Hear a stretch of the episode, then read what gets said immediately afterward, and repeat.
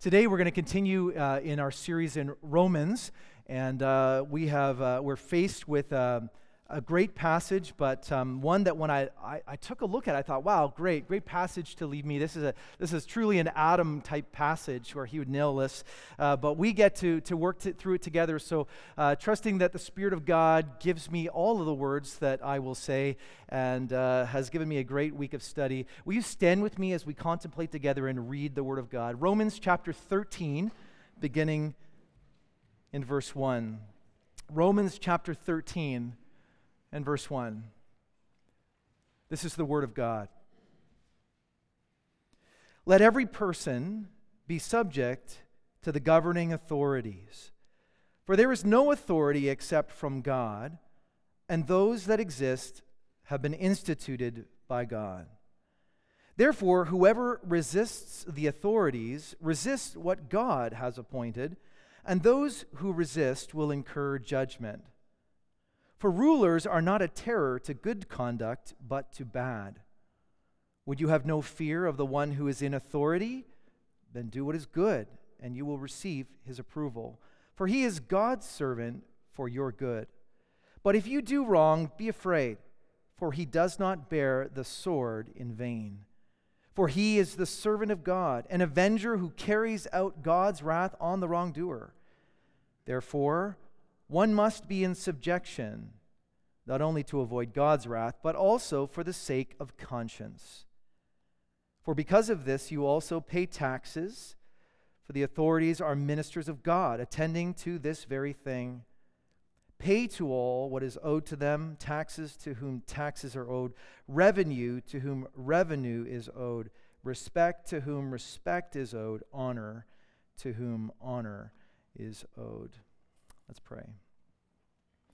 Father, thank you for your word today. It gives us peace to know, assurance to know that you care not only about our eternity, but the eternity that begins now. We are living the life that you have desired for us, seeking to be those living sacrifices, holy and acceptable to you. We know that this is spiritual worship. But Lord, we are faced at times with challenges, and, and Paul knew this uh, because the Spirit of God laid it upon his heart, and it feeds us today to know that we have responsibility, how we are to respond to authority around us. Father, for some, this is uh, an easy an easy passage. For others, it just gets the blood pressure high. Uh, regardless of where each of us is this morning, we pray that your spirit will be where we need it to be, that it work, work upon us, that you would impress upon us the truths that are important for us to know so that we can continue to be those uh, sanctified people, uh, those ones who are pursuing spiritual worship in everything, not just in the expected things of life. So, Father, we look to you for these things. Bless, we pray. Give all the help to your servant and for all of us to appreciate what you have for us this morning. In Jesus' name, amen. You may be seated. So, today we're going to be looking at uh, Romans 13 and a sermon that I've entitled Heaven's Citizens Under Human Government. I hope you appreciate the graphic. It took me like forever to make it, and then about 10 minutes for Peter to fix it. So, thank you, Peter, for that. I don't know if you know the word juke, J U K E. Since it's Super Bowl weekend, you might know what a juke is. Uh, but maybe not if you haven't been kind of in the news uh, when it comes to football, sporty terms since t- uh, 2010. The word juke is a term that is often uh, used in sports, and it refers to a deceptive action in which a player moves one direction and then suddenly shifts to another direction. A head fake in basketball would be a great example. Or a couple of months ago, when that the Leafs got remember remember that move that I think uh, McDavid did, you know, to the to the Leafs defenseman. Remember that one? Uh, it's going to mean nothing if people are listening to this years from now, but maybe they won't. But it's a it's that fake, a juke. But what is a Jesus juke? We've heard this, maybe some of you, as for me as a new term. I read across, I came across it while I was reading an article, but apparently it's in the know. You have to know this because it happens all the time. A Jesus juke is a term that has been coined by an author, Jon Acuff, in 2010 in one of his blogs, Stuff Christians Like. And there, Acuff describes a Jesus juke as happening when someone turns a light conversation into a serious thing, a holy thing. An example of a Jesus juke can maybe seen in a conversation like this. One person says, I can't believe I spent six hours watching that movie. To which somebody responds, What if you'd spent six hours in prayer instead? A Jesus juke can make verbal conversations uneasy and bring online conversations to a halt. No matter how good the intentions, bringing in Jesus out of nowhere and inserting a bit of preachiness into the unrelated conversation does not do much to advance the cause of Christ. It's like telling somebody all about their sins as if you were hitting them with a cross, and then for them to take the cross and you say, hey, be respectful. Oftentimes we see this, and in most, in most cases, it's not an advisable move. In sports, it might be a great move uh, for you if you're scoring, but not a great move if you're not trying to do that, if it's in relation to your witness. I would recommend uh, that you choose another strategy of evangelism. But you know, in the Bible, there are examples of great Jesus jukes. One of them actually uh, is in uh, Genesis. Uh, reading through Genesis in our daily reading, uh, chapter 39, the most famous Jesus, Jesus juke, maybe, maybe second famous, and we'll talk about one a little bit later, but Joseph. You remember uh, Potiphar's wife? Potiphar's wife says, Lie with me. What does he do? right? He does this, you know, about face and he takes off. You see that Jesus juke there? He dropped it and fled. The text says that he fled from the house. That would be a great example of maybe a scriptural way of juking. So, not all bad, but here in chapter 13, we are presented with this strange, sudden movement we are, we've been talking about uh, Paul's appeal uh, uh, for the believers by the mercies of God to present their bodies as a living sacrifice, holy and acceptable, that all of their life is spiritual worship. We've been talking about all of what uh, marks a true Christian, and then we reach chapter 13, and from verses 1 to 7, we, some, we, we leave, we're left somewhat confused. He will pick up in verse 8 as it were, what he just finished saying in verse 21, but he pauses here in this memorable moment to talk about the authorities. Now, I don't know about you, but um, I think it's still not a popular thing to always want to bring up the government. The government. Now, it might be popular at some times of the year, maybe when you're bound to need to make a decision about voting, but most times it's not exactly the best way to gain a crowd to talk about the government. But here, for some strange reason, Paul leaves behind, or does he, the conversation about what it means to be people of spiritual worship to talk about the government. Now, obviously, you've picked up on the hint. Paul doesn't leave the conversation. Here, he moves from do not be overcome, do not be overcome by evil, but overcome evil with good, to a very appropriate conversation, direction, instruction for Christians to live out their spiritual worship. What we're going to be talking about today is about spiritual worship. So, if we came into the last sermon about let love be genuine, abhor that which is evil, and all of the other um, marks of a Christian that seem so disjointed but really are connected, we must do the same here in chapter 13 from verses 1 to 7. What we're talking about is how the gospel reshapes how we approach not just certain things, but everything. How the gospel helps us to approach all of our relationships, specifically if it makes us love what tends to often be the unlovable. I think uh, the maybe there are three reasons. I put down three that, that maybe we might have Paul discussing this passage with us. Here's, here's three options. First, I think this is an application. This is an application of Paul's instructions that he left with us in verse 21 to leave vengeance to God. Actually, from verse 17 to 21, he's kind of revving us up a little bit because he's saying, repay in verse 17, no one evil for evil, to give no thought to do, to give thought which is honorable in the sight of all, and if possible, as far as it depends on you, live peaceably with all. And then he concludes in verse 21 do not become uh, do not be overcome by evil, but overcome evil with good. This is an application of leaving the vengeance to God. In chapter 12, Paul said that rather than taking vengeance into our own hands, we need to give it to the Lord. One of the ways we can execute vengeance is through our government authorities. We often uh, use them as the primary target of our anger, especially when society seems to go downhill. We'd say, well, if it was a conservative government, it wouldn't happen this way. Or, if you will, if it was a liberal government, some might say it wouldn't happen this way. Governments certainly get a lot of, do a lot of wrong. They're not always right. But in one sense, government, and we see this here in this passage, that government stands in for God and executes judgment on his behalf. Is that not clear in, in the first few verses of this chapter?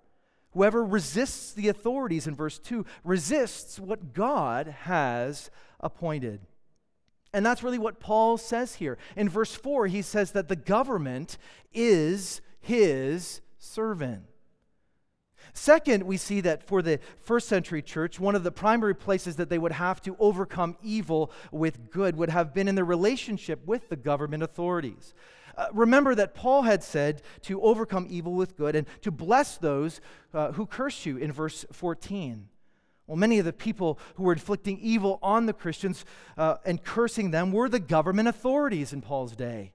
And the way that they are to overcome them, Paul says, is by submitting, honoring, and obeying them, even when they don't always deserve it.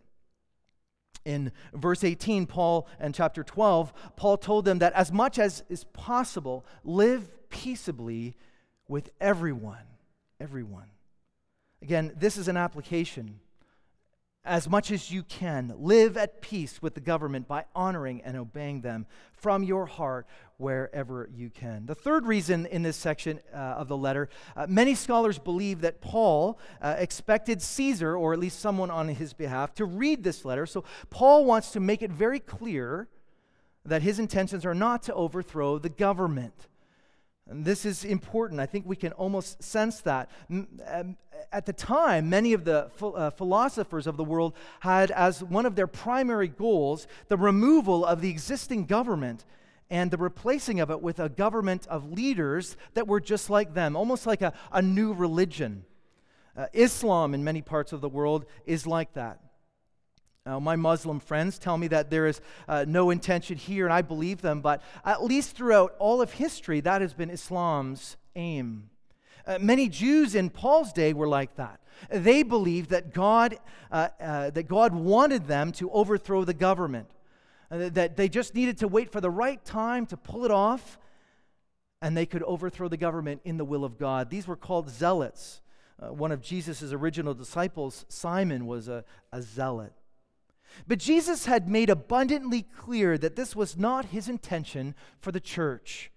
Right before uh, the crucifixion, you'll remember that Peter picks up a sword to fight, and Jesus said, Put it away, because his kingdom was not of this world, and that they shouldn't use physical force to bring it in. Jesus made it clear that his followers would to offer their lives for their enemies, not take the lives of their enemies like he did for us. Our role is not to overthrow human government. Our role, as Paul tells us, is to influence. Yes, to be salt and light, as Jesus said, to speak prophetically, as it were, to rulers and those in authority and rebuke them for unrighteousness, to even warn them of judgment to come, like John the Baptist did to Herod. Yes, all of those things are good. But that is different than thinking that Christians are supposed to bring in God's rule with themselves as the rulers. Now, there have been many approaches the church has taken with regard to the government. Over history, there's been those who have taken a theocratic approach, just to nerd out on you a bit, just for a moment. And theocracy, the church controls the state. Think Vatican, or with Islam, places like Saudi Arabia, a theocracy. This is bad. Think of, uh, in history, uh, something called Erastianism. The state controls the church. Certain parts of old Europe were like this. Think of China or Russia. Erastianism. There's Constantinianism, which was a compromise in which the st- state favors the church. The church makes accommodations with the state in order to preserve favored status. Again, parts of, of old Europe would fit this category. And then finally, partnership.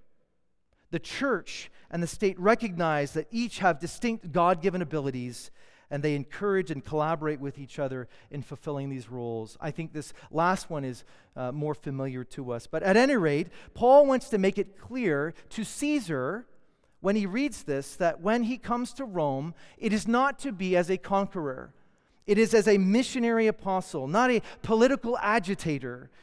And to the Roman Christians, that their role is to influence and not to overthrow. So, those are some reasons I think might uh, be on the table. So, uh, uh with those in mind, we want to see two particular things in this section as we try to break it down in memorable spaces. The first thing we want to see is these two primary things. The first one being because everything we do is an act of spiritual worship, we must recognize government responsibilities. Because everything we do is an act of spiritual worship, we must recognize government responsibilities.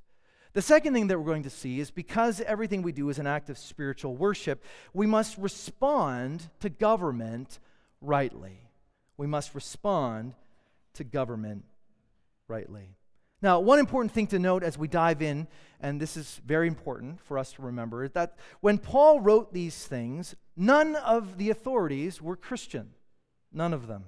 The authorities he's referring to uh, uh were at best unfriendly and at worst actively hostile toward the church. This is a totally pagan and in many ways corrupt government that he is talking about.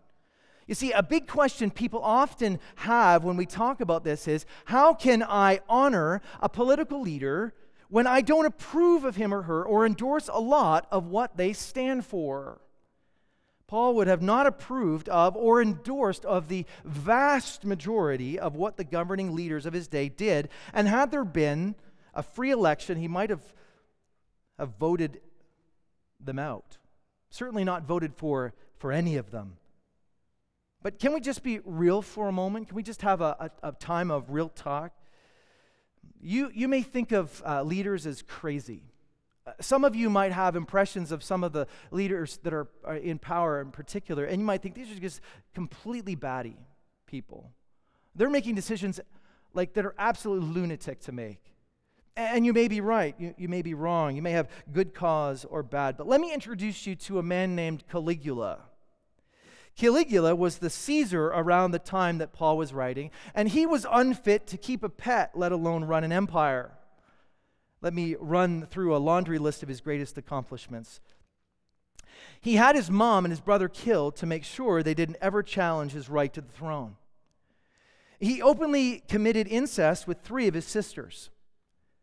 He frequently would cross dress and go out in public he ins- installed his favorite horse Incitatus as a senator and then promoted him later to consul. Pray tell, what had the horse done as senator to earn that promotion? Sometimes we wonder how things happen, how people are promoted. I mean, how does a horse get voted into the Senate? Well, if you're the emperor, I guess you can do that. Welcome, Caligula. Caligula once got mad at the weather and declared war on Neptune, the Roman god of the sea. In fact, he ordered soldiers from the Roman army to get this, whip the waves and bring home seashells like plunder from, for his, uh, from their domain. He had the heads of states, uh, sorry, the heads of statues of deities removed and placed his head in their place. Often during gladiatorial games, which were cruel enough, he would, ran, he would take random people from the crowds and throw them into the arena to be attacked by wild animals just to entertain himself. The point is this he was no fill in the blank, he was no William Lyon Mackenzie King. And after this, the list doesn't get any better. You have Claudius, who might have, uh, might have been a hairless crazy, but he was a bit, uh, as bit as cruel as anyone. And then he had the, the, the handover went to Nero, and Nero didn't get any better. By the way, that handover to Nero was devastating because he actually killed Claudius in his sleep. You see the kind of shape that is forming here as we think about the world in which the early church had to face this passage in Romans chapter 13. When they are called to live life with spiritual worship in mind, they were called to honor and respect men like this. Ladies and gentlemen, it is into this context that Paul says in verse 1 be subject to the governing authorities and honor them. We must recognize them. So, be easy saying I can't honor a political leader whom I don't respect as a person and whose policies I don't approve of when we see what they had to face as Paul wrote this letter. Tim Keller says the increasingly secular West is only just beginning to experience the level of hostility that first century believers faced. The 21st century persecuted church experience it every day. It is this type of state which Paul tells the Christians to submit to. So let's keep that in mind as we dig into this first section. Because everything we do is an act of spiritual worship, we must recognize government responsibilities. This is the state's job description, as it were. Now, what was their responsibility? Well, let's look at it. From our text, we see that their responsibility first was to punish the bad. Now, it does not carry the sword for no reason, Paul says. The sword is in the hand of the government for a reason. The sword here represents the power to punish, the power, as it were, to make war. Now, some of you see sword and wonder whether Paul was endorsing capital punishment. Now, certainly the sword was a symbol of violence and lethal violence at that, but we don't want to jump to too many conclusions here. Uh, this may not be a reference to capital punishment, and it likely is not. But I don't also want to say that it doesn't also include this. Uh, it certainly wasn't that people were getting spanked with a sword. The sword was used in, his li- in the language that Paul chooses for a particular reason. No matter what extent this goes to, uh, whatever Paul was talking about in the extreme, we don't want to miss this that Paul sees that, doesn't see the concept itself as punishing the bad as evil. This is affirmed in other places, such as Acts chapter 25 and verse 11, where Paul says to Festus, one of the Roman rulers, If, however, I am, am guilty of doing anything deserving death, I do not refuse to die.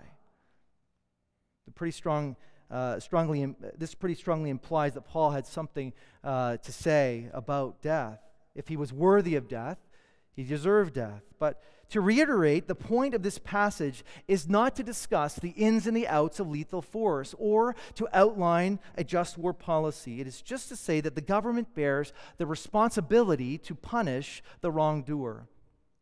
And let's make no mistake, when they do, they do it in God's name, whether Christians or not, and they will be accountable to Him. It is His word, after all, that they bear. In verse 3, God's, uh, it says that God's servant is doing, is doing well to do so. And so they should do so with diligence and with justice. So when government allows injustice to thrive, for the strong to trample the weak, whether that is a criminal with ordinary citizens or crimes uh, of intent, or cause for uh, the courts to foster people, to, to punish people. Whatever the situation may be, we see that they do so as if God was holding the sword. This is important to remember that God allows governments to punish the bad. The government bears the responsibility to protect its citizens from enemies at home and abroad, and they are given this sword or the gun or the bomb for that reason. And when they use it, they use it in His name. Is that hard sometimes for us to understand? Oftentimes, when I send my children out to bear my name to my others, to their, to their siblings, to my other children, it doesn't seem to bear the same weight.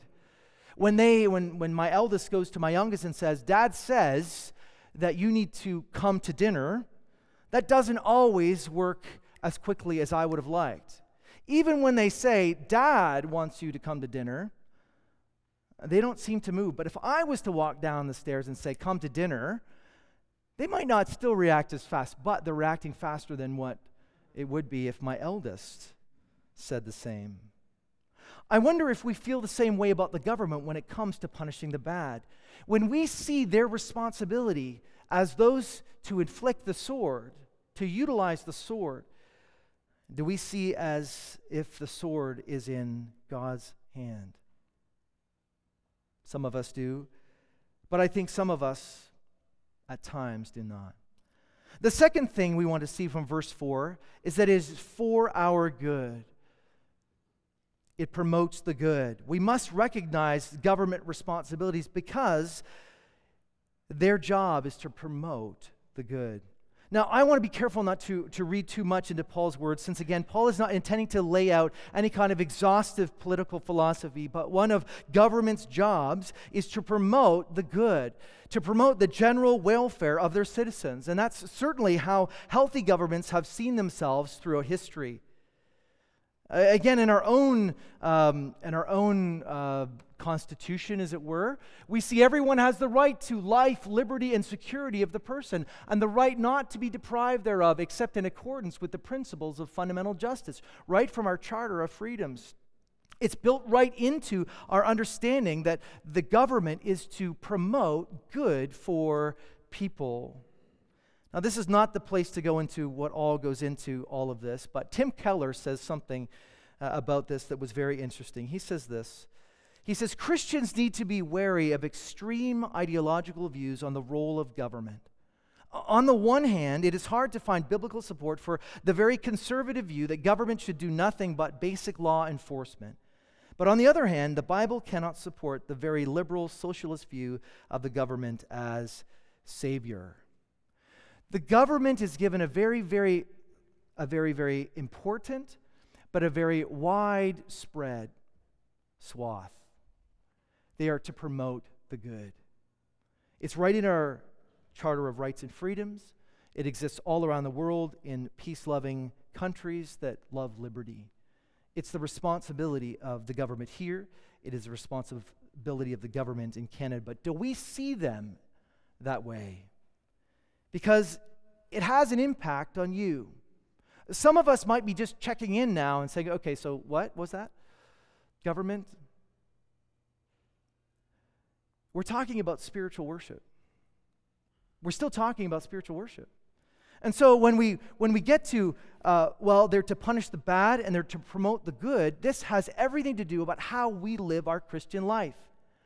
How are we responding to a government that's been given so much responsibility to help us as we pursue the Christian life? As we pursue what it means to live as those upon the altar, those who are investing in spiritual worship. Because everything we do is an act of spiritual worship. We recognize government responsibilities. The government is to punish the bad, the government is to promote the good. But second, in verses 5 to 7, we see that because everything that we do is an act of spiritual worship, we must respond to government authorities. We must respond to government authorities. Now, note that Paul speaks in terms of obligations. Look at verse 7 obligations seem to be in, in view here. These are things that are on our plate as we look and are faced with government, no matter what they are, no matter who they are, no matter what party they represent, no matter how we feel about them. These are our responsibilities. So if you're just checking in now, this is a good spot to do so because now you can make your list of, all right, how is my life maybe aligned with the will of God, or how does my life need to change for the glory of God? We must respond to government rightly by first submission. This is in verse 5. Paul says that we must obey the laws. We must pay our taxes, our tolls. We must not, not think that in some way this is not what God would have for us because the government is X, because the government has done this or that. In verse 5, it's not only, Paul says, because of wrath, but listen, because of your conscience. Not just because they have the power to make life miserable for you if they don't, but as a way of submitting to God. We submit to God by submitting to those in authority. That means that you and I, we need to obey our government whether we think we're going to get caught or not. We live in a world, even among Christians, where we think I can get away with something as long as I don't get caught. Now, this is a full disclosure moment because I text while I drive. It's a problem. and I, I, must tell you that I'm in rehab for texting while driving because I, I blame my prior life when I had to do the stick shift, eat a hamburger, uh, you know, look at my watch, drive a car, and check my phone as it maybe was ringing. I'm trying not to do that, but I, I don't want to be hypocritical here because I have my family here who knows that I text while I drive. And, I, and I'm reminded constantly by even the youngest in our family that this is not God's will for my life, and it is a sure way of making me change in the moment. It's very, very helpful when your children rebuke you for things that are obviously illegal, right? It's a sure way. It's important for me to, to, to mention this because I don't want to proceed without, without with you thinking that I'm pointing the finger at anybody in particular. We need to obey our government whether we're going to get caught or not. I've had Christians tell me over the years, oh, I don't worry about that on my taxes because the government has no way of knowing about that income anyway. Listen, family, brothers, sisters, we don't tell the truth to the government because we might get caught. I do so because we worship a God of truth. And we fill out our taxes as an act of worship to God because He sees everything we do. This is what life is like on the altar. And if we think this is not important, then why is Paul taking seven verses of this very important chapter on spiritual worship to tell us about life like this? Now, one very important caveat here is that the government's rule is not absolute in our lives. It, it, very well might be the elephant in the room right now. And Paul says that submitting to them is a way of submitting to God, which means if obeying them ever caused us to disobey a direct command from God, we are duty bound to practice civil disobedience. We do not have to obey the government when they tell us to do things that are clearly against scriptures. Many commentators say that, that uh, Paul in this passage is alluding to a discussion that maybe Jesus had in Matthew chapter 22 with the Pharisees when they asked him whether uh, they should pay taxes or not. You remember that story in Matthew 22. The Pharisees there said, Hey, Jesus, should we pay taxes or not? Matthew says that in asking him this, they were trying to entangle Jesus in his words. Someone has commented that in those days, taxes were paid to Rome, uh, who had moved into Jerusalem as occupiers, and they were really oppressive. This one writer says the taxes that they collected were not only to fund Caesar's lavish lifestyles, but they paid for the soldiers and the prisons and the crucifixions. And by the way, did you know this? That the Colosseum, which was used to torture and kill uh, Jews and Christians, was built during this time by Jewish taxes. And so, see, if Jesus says yes to these, these inquisitors, that they should pay taxes, then he's saying that they should give money to help sponsor oppression. And that will make a lot of Jewish zealots mad and uh, they will want to kill him even more. But you see, on the, on the other side, if Jesus says, no, don't pay taxes, then the Romans will mark him as a revolutionary and they will kill him. So, what would Jesus do? It's a good time for a Jesus juke, right? It's kind of where we see that as well. Jesus gives him, they, he drops on them the greatest of all Jesus jukes.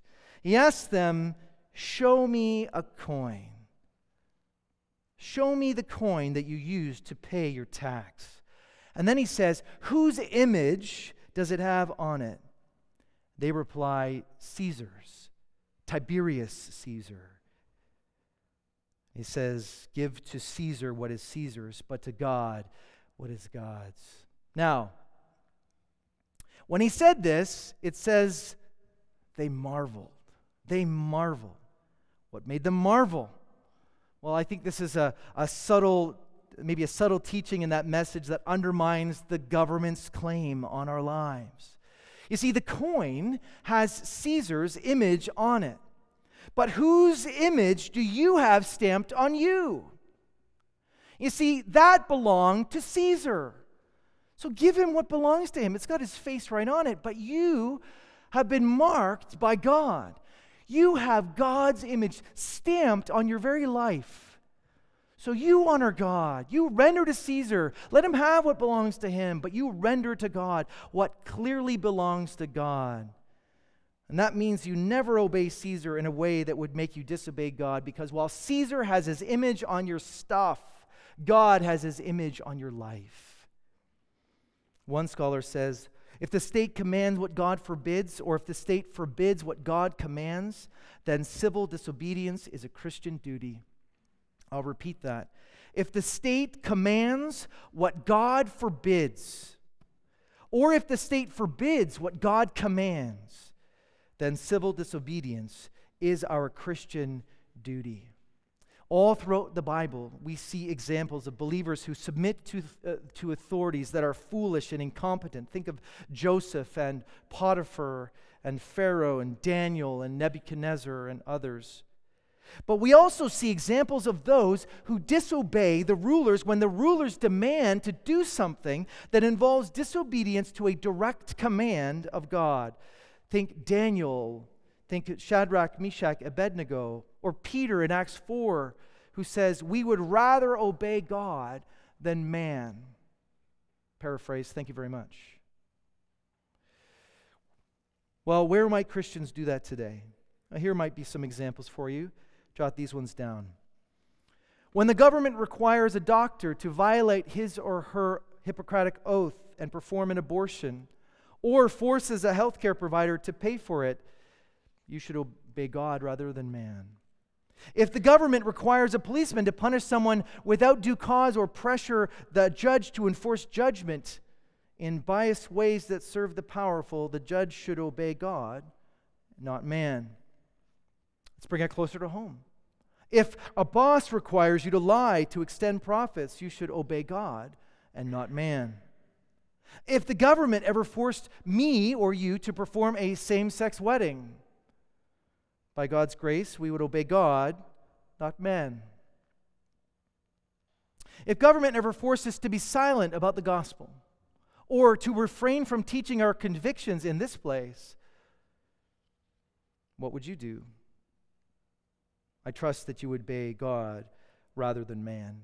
And so, in all of these situations and many more, those lists you're making right now in your mind as, as I speak, we need to obey God rather than man. And so we submit, yes, as unto God, so from our hearts, but never in a way that disobeys our Lord. Second, the text tells us that we need to honor those in authority. Notice the progression in these verses. First, submit and pay taxes. Now, in verse 7, we need to pay our obligations to everyone. We need to honor those to whom we owe honor. Now, notice that they are owed honor.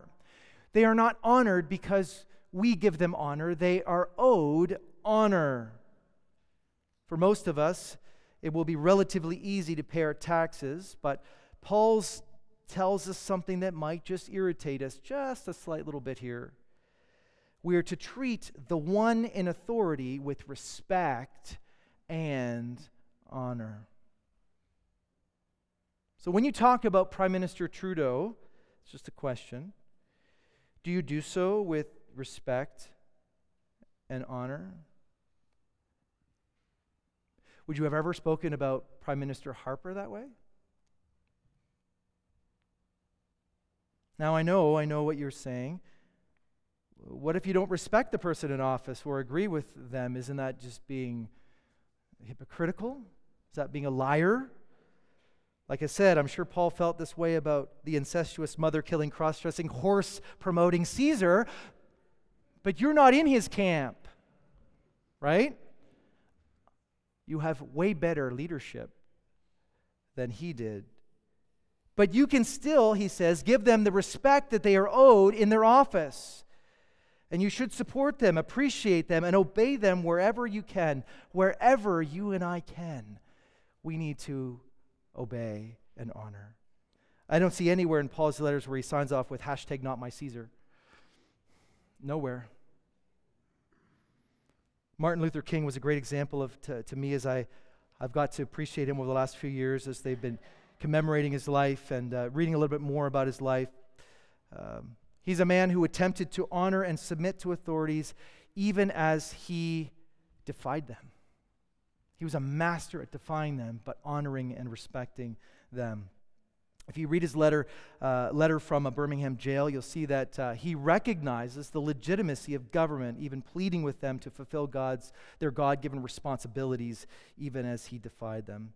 So, the end game on this one is simple. Uh, you and I, yes, we can honor even as we disobey. Uh, next, the text tells us not, not only to submit and honor, but we need to engage. We need to engage. We must respond to government rightly by engaging in the government. This word is not directly in our text, but I'm attempting to, to here kind of bridge Paul's context to ours, and I think it's, it's justified in this case. Paul recognizes that government here is supposed to be a force for good and a source of blessing. I think that's, that's implied here. And in other words, we see Paul urging Christians to pray for government leaders to act justly. Uh, First uh, Timothy chapter 2, uh, he encourages uh, prayer for government leaders and all who are in authority that we might live peaceful lives. And we see that when Paul stands before religious leaders, he encourages them to think biblically about their roles. In uh, the book of the Acts, for example, he pleads for religious liberty. He's engaging the government. He's not standing in the corner, in the shadow. He's engaging them. He's telling people listen, be involved, pray for them, hear what they have to, to say, but think biblically. Paul did not live in a, a voting democracy, the emperor was the absolute ruler. So that's about all he could do. But in our country, in Canada, right now, the Canadian people sit in the ruler's chair although it might not always seem that way. But we sit in the ruler's chair, and that means that we bear ultimate responsibility for how authority is used. The sword that Paul says God has given to earthly rulers lies, at least partially, in our hands. Because we have been given the prerogative to choose whose hand it goes into and then how they use it. I can't see Paul urging Christians to pray and speak out uh, and us not to engage in the ways available to us. We need to engage. It seems to me that in our system of government, if we fail to be informed, if we fail to vote, if we fail to be active in our government, then what does that tell us about our spiritual worship, if that's what Paul is talking about here? It's a part of our spiritual worship that we're missing out on. We are every bit as negligent as would have been the governor in Paul's day who spent all of his time in leisure, never attending to matters of state. As it stands today, 34% of eligible voters don't vote. And, and that's a good number. It's usually worse than that. This is from the last federal election. Paul tells us in verse 8 fulfill what we owe to others. Fulfill what we owe to others.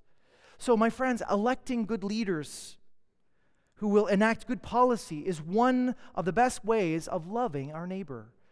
And so we owe it to them to get engaged and to vote. We need to be engaged as believers. We can't be passive because we just disappear and, and we're thought of as those who either are just yelling in the corner or worse, just don't care. We need to engage, submit, honor, engage. And then here's one more we need to moderate. I mean this in the verb form moderate, not the noun, be a moderate. Moderate. Moderate your ex- uh, expectations. This whole passage, I think, as, as, I, as I've studied it this week, I, I find that it's, it's really built on the foundation, on the assumption that government and their role is very limited and can do only so much. But our ultimate hope is never there. We don't rest everything on who's leading our country. Even the best of human governments are only temporary, imperfect fill ins for God, and none of them fulfill that vision of a more perfect union for which we belong. We need to moderate our expectations. These things will pass. And so, when we are going through seasons of persecution, by God's grace, we've been given opportunity to see governments come and governments go. But we have a window. Eh, this might be the last government that you sit under in your life. Are you using this opportunity for spiritual worship, or have you just kind of forgotten about that element of your life? Paul thinks it's pretty important. And so, by the Spirit of God, I trust it's important for us today. Our hope is not in politics because we know that salvation didn't come to earth riding on the wings of a T1, a tax form for those who don't pay taxes. But he came cradled in a manger. That's our hope. Our hope is not in legislation, but in the Lamb. And that means our primary work here as believers is not politics. Amen to that? We're not here to be political. Yes, we're to be involved. We need to vote. We need to be salt and light. We need to speak prophetically where we can speak truth to power, right? Speaking truth to power. And some of us should go into politics. We should make it our profession. We should try to influence for God's glory, but our primary work here on earth is not in politics. Our primary work is the glory of God and the upbuilding of the church. We move the world most not through the ballot box, but through prayer. Through prayer. We're more concerned with who's, um, who's your Christ than who's your prime minister, to put it in another way. The work of evangelism is 10,000 times more important than anything that the Globe and Mail is paying attention to today. And by the way, as Paul shows us, we Christians can do our work even when people in power would not have been our choice. Now, I say that because for many of you, you think you can only really thrive when your people are in power. And I know that because that's the way I think and I think we're pretty alike. Oh, great. Now another liberal government, or now another conservative government, or whatever. Some of you are counting the days to October 16th, 2023. It's going to be a glorious time.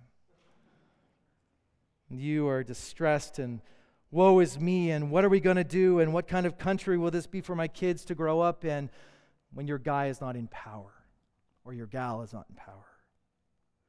Well, let me tell you, the early church never had the privilege of having their guy in power, ever.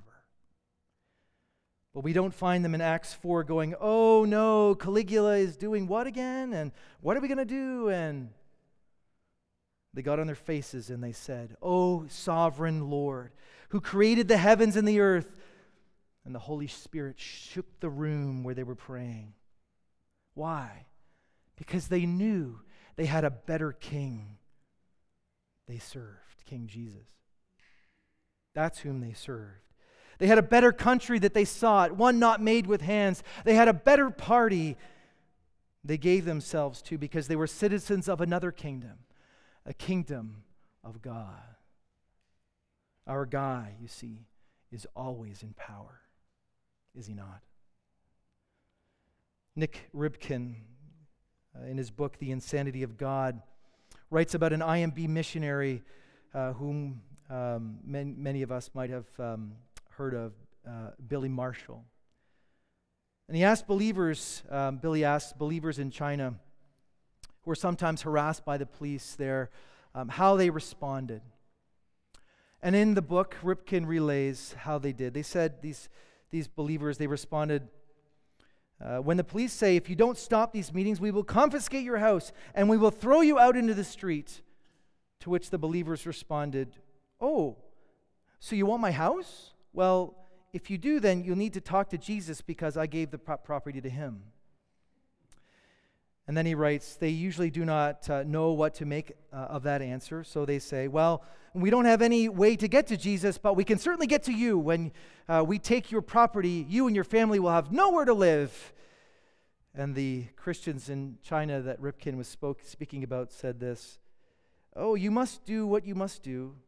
And then we will be free, you see, when you do what you must do, because we trust God for shelter as well as for our daily bread. Of course, this infuriated the authorities in this one particular uh, story because they said, Listen, if you keep this up, we will beat you. To which the Christians replied, Well, then we will be free to trust Jesus for healing. Well, then we will put you in prison, the police would threaten.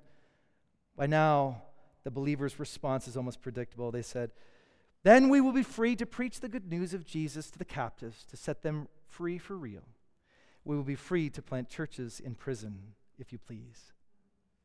If you try to do that, we will kill you, the frustrated authorities would vow. And then the response came Then we will be free to go to heaven, and we will be with Jesus forever. You see, our guy is always in power, and we are always to follow him. Amen? Now, you're going to say, what if government is unjust? Because practically, what if they are unjust? Well, I'm glad you asked because if you were here, you would have already read and studied through Romans 8. Here's a verse for you Romans 8 28. And we know that for those who love God, all things work together for good to those who are called according to his purpose. Joseph knew this, didn't he? Back in Genesis 50,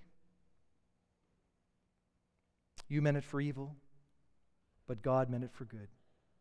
You see, this whole mentality of God is on the throne must pervade every aspect of our lives. This is why this is important to Paul. As he's talking about being a living sacrifice, holy and acceptable to God. If we ignore this, if we take this teaching and we just say, well, come back to it at voting time, you can do that. That would be great to do that. But if we ignore that day to day, we are removing from our lives an element of worship opportunity that God has laid out for us. Because everything we do is an act of spiritual worship, we must recognize government responsibilities. And because everything we do is an act of spiritual worship, we must respond to government rightly. Let's pray.